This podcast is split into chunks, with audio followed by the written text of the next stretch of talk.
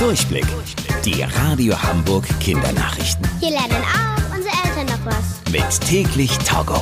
Ich bin Tobi, hi zusammen. In vielen Bundesländern gibt es diese Woche Halbjahreszeugnisse, zum Beispiel in Nordrhein-Westfalen, Hamburg oder Niedersachsen. Wegen Corona bekommt ihr die Zeugnisse in diesem Jahr aber anders als gewohnt.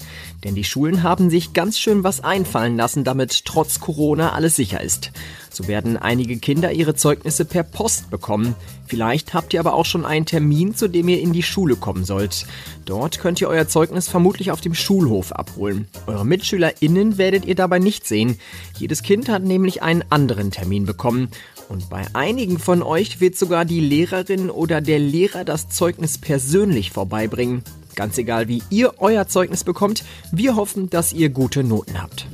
Kinder, Jugendliche und Erwachsene sind in der Stadt Münster im Bundesland Nordrhein-Westfalen einmal um die Welt gelaufen. Also sie sind nicht wirklich einmal um die Welt gelaufen, sie sind zusammen so viele Kilometer gelaufen, dass diese Strecke einmal um die ganze Welt führen würde. Das Ganze war eine Aktion einiger Sportvereine in Münster. Sie hatten die Menschen aufgerufen, zu joggen oder spazieren zu gehen und dabei jeden einzelnen Kilometer zu zählen. Insgesamt sind so über 45.000 Kilometer zusammengekommen.